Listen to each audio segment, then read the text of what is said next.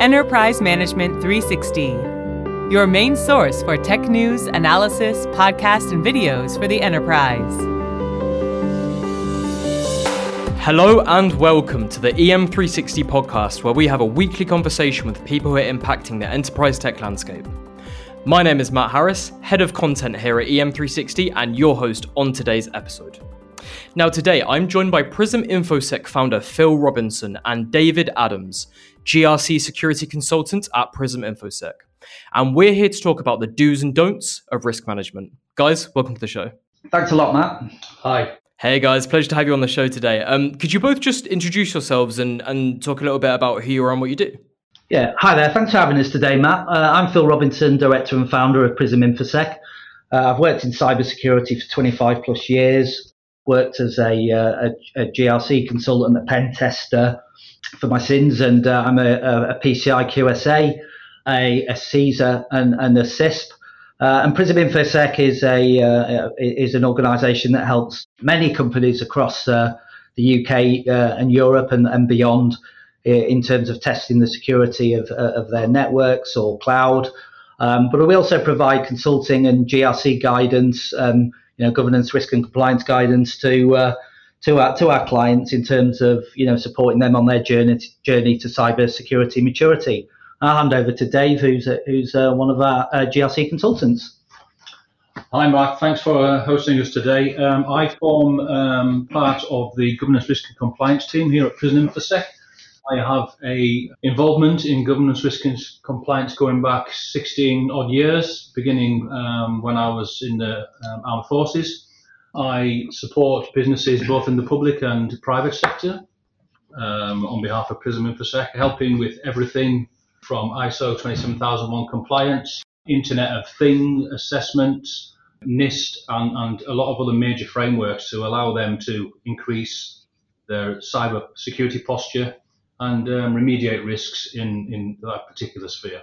Excellent, excellent. Well, guys, thank you so much for sort of taking the time today. Um, and I wanted to ask you both a little bit about risk management and how businesses should go about selecting that risk methodology. From your perspective, what should be the priorities here? So the, the key thing um, really is to understand um, the particular um, business environment because you know different industries, different sectors face different risks. Um, Phil touched on PCI when it comes to uh, managing uh, card payments. Um, other organizations are mandated using um, things like um, CAA Assure. So the aviation industry has its own particular set of risks. Um, financial institutes are governed by different um, requirements. So really, an organization needs to fully understand its risk environment, and that means it needs to understand its compliance with uh, regulation, legislation, contractual requirements, and also its individual organizational risk posture.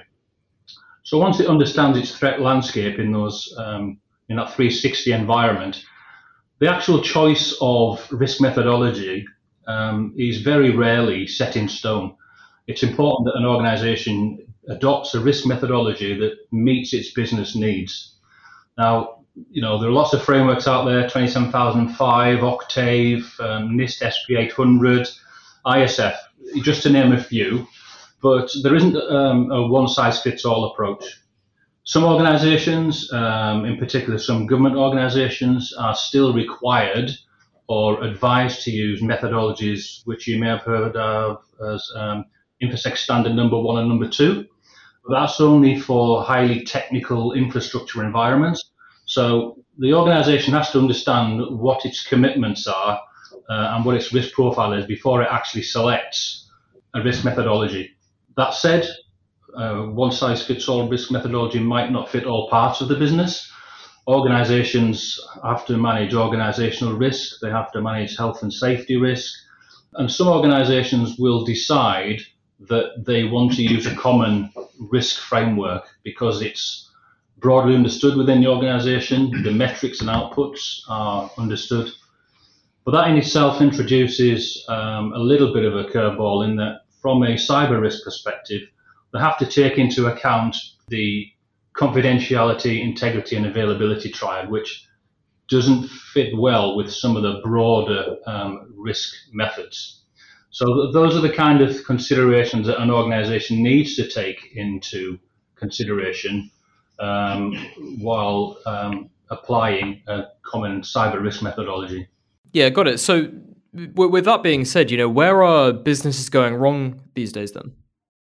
So, what can happen is there's a combination of things. Without taking or addressing the comments previously um, raised, sometimes an organization will take on a risk methodology that they've inherited or perhaps that they're used to working with in another other organization. So because they understand it, they will introduce it and start working around it without actually being cognizant of whether or not it's producing the results that they actually need.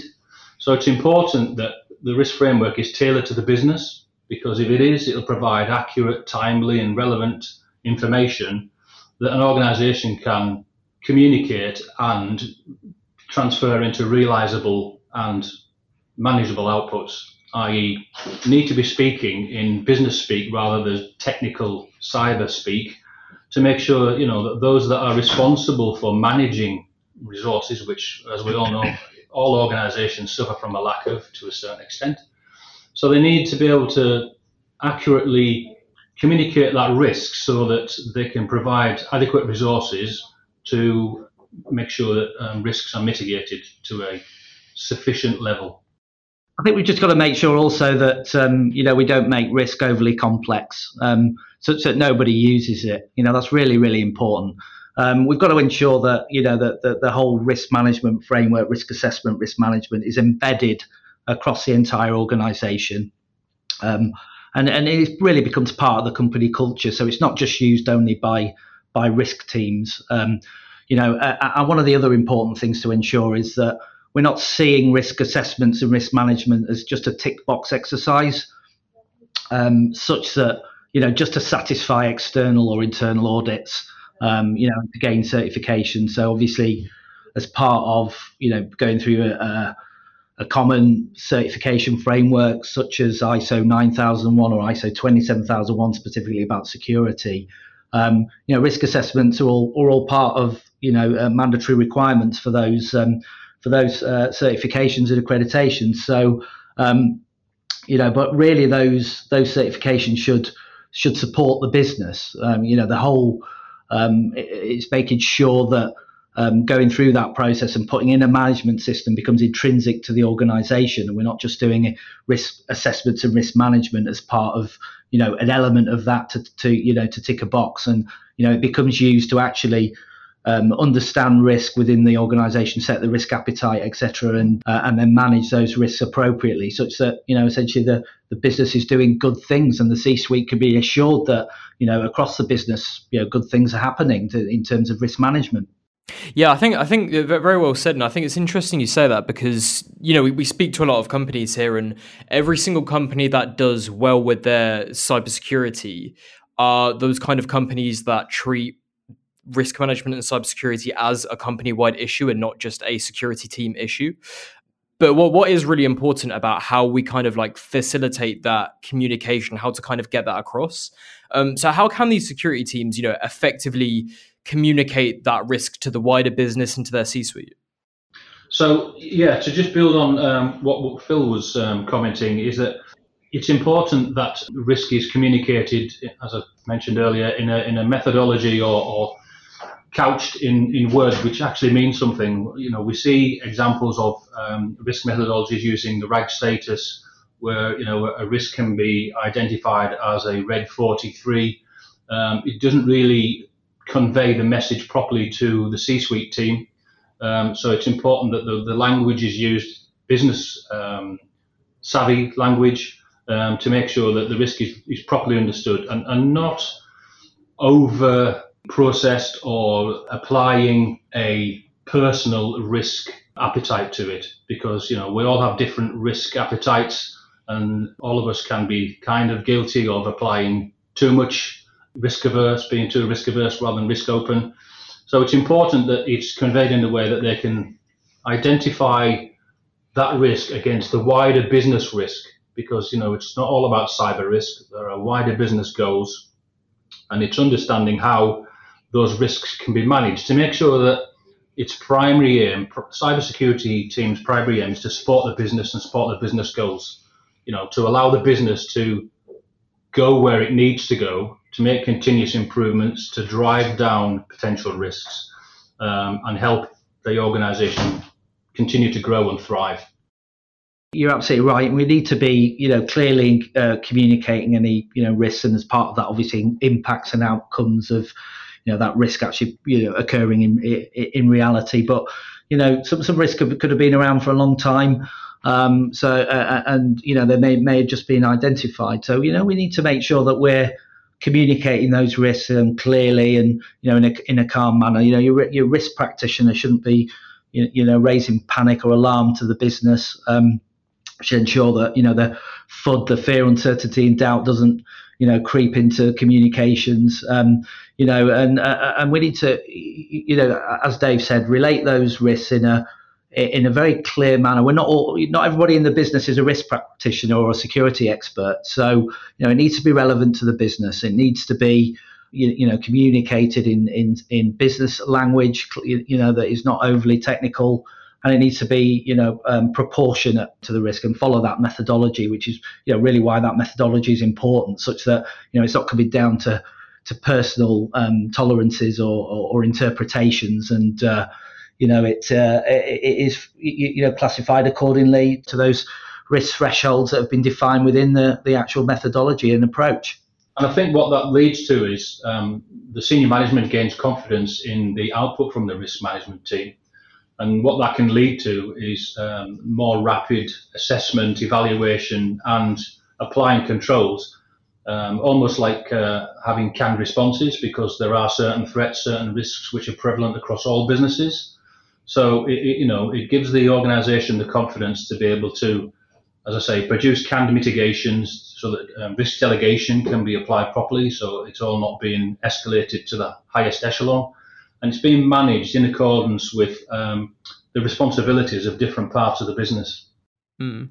And in, in terms of like the enterprise, how do you feel like the risk management space has developed over the last few years? Like, do you feel as though companies are becoming more and more kind of receptive to these kind of issues? I've seen, uh, and I'm sure Phil has as well, um, over the past 10, 15 years and, and beyond, that cyber risk um, is growing in maturity definitely. There's still room for improvement, definitely. Um, but we are seeing organisations and organisations that we have uh, relations with. We, we see them developing in the risk, um, cyber risk space. Um, there are still instances where cyber risk on a risk register is looked at once a year, um, you know, and it isn't as um, proactively um, chased as, as, it, as it should be. But as I say, um, there are lots of examples out there of organisations that are demonstrating a desire to meet a certain level of maturity. Now, that could be whether they use um, a t- particular framework. You know, there are lots of good frameworks out there which are control based. Um, you know, beginning with Cyber Essentials provides organisations with a level of internet facing um, security basic controls uh, for best practice. And, and developing on that, there's organisations that want to put an information security management framework in place, which includes managing risk. And then you have um, even more um, and involved and developed um, frameworks such as um, NIST, um, NCSC, CAF, lots of control-based frameworks which provide organisations with a good starting point because they have a lot of baseline controls in there and it really helps them along the path and helps them to remediate, at least identify and cut out a lot of the known um, cyber risks that are out there. Now, clearly, you're never going to catch all of them because it's a rapidly evolving environment, which is why we need to avoid doing one time or, or annual risk assessments. The risk assessment procedure needs to be proportionate, but it needs to be dynamic. Uh, every time you um, consider a change in your business um, direction, uh, every time you're taking on new services, um, you need to be thinking, am I introducing or am I uh, remediating a risk here? And that involves including SMEs within the organization in, in those risk making decisions, whether it's your IT team, whether it's your data protection team, whether it's third parties that are going to be providing you with cloud based um, or other um, technological services, so that you can arrive at an accurate risk picture for the endeavor you're trying to actually um, complete. So it's not something that we need to be doing every day, but we need to be looking at and saying, it, does this risk still exist? Have we mitigated it? Um, have we removed it altogether? Um, by doing that at a constant rate, um, you keep on top of the risks. Um, you keep everybody involved, as um, Phil touched on uh, earlier. It needs to be involving everyone within the business because everyone within the business can inadvertently or deliberately introduce risk, cyber risk. So you know, it's important that everyone's aware of the ecology and also their role in uh, helping to mitigate cyber risk. Yeah, got it. Very, very well said. Um, David and Phil, thank you so much for taking the time to join us on the EM360 podcast today. Thank you very much. I hope it was helpful. Thank you. Cheers. Absolutely, it was. And uh, thank you to everyone else who listened as well. We hope you took a lot away from today's podcast, but for further information on what we touched on, please head on over to prisminfosec.com. We'll be back next week with another episode in our podcast series, but until then, make sure you subscribe to this podcast on all major platforms Follow the conversation on our socials at EM360Tech on Twitter and LinkedIn. And for more great daily content, please head on over to em360tech.com.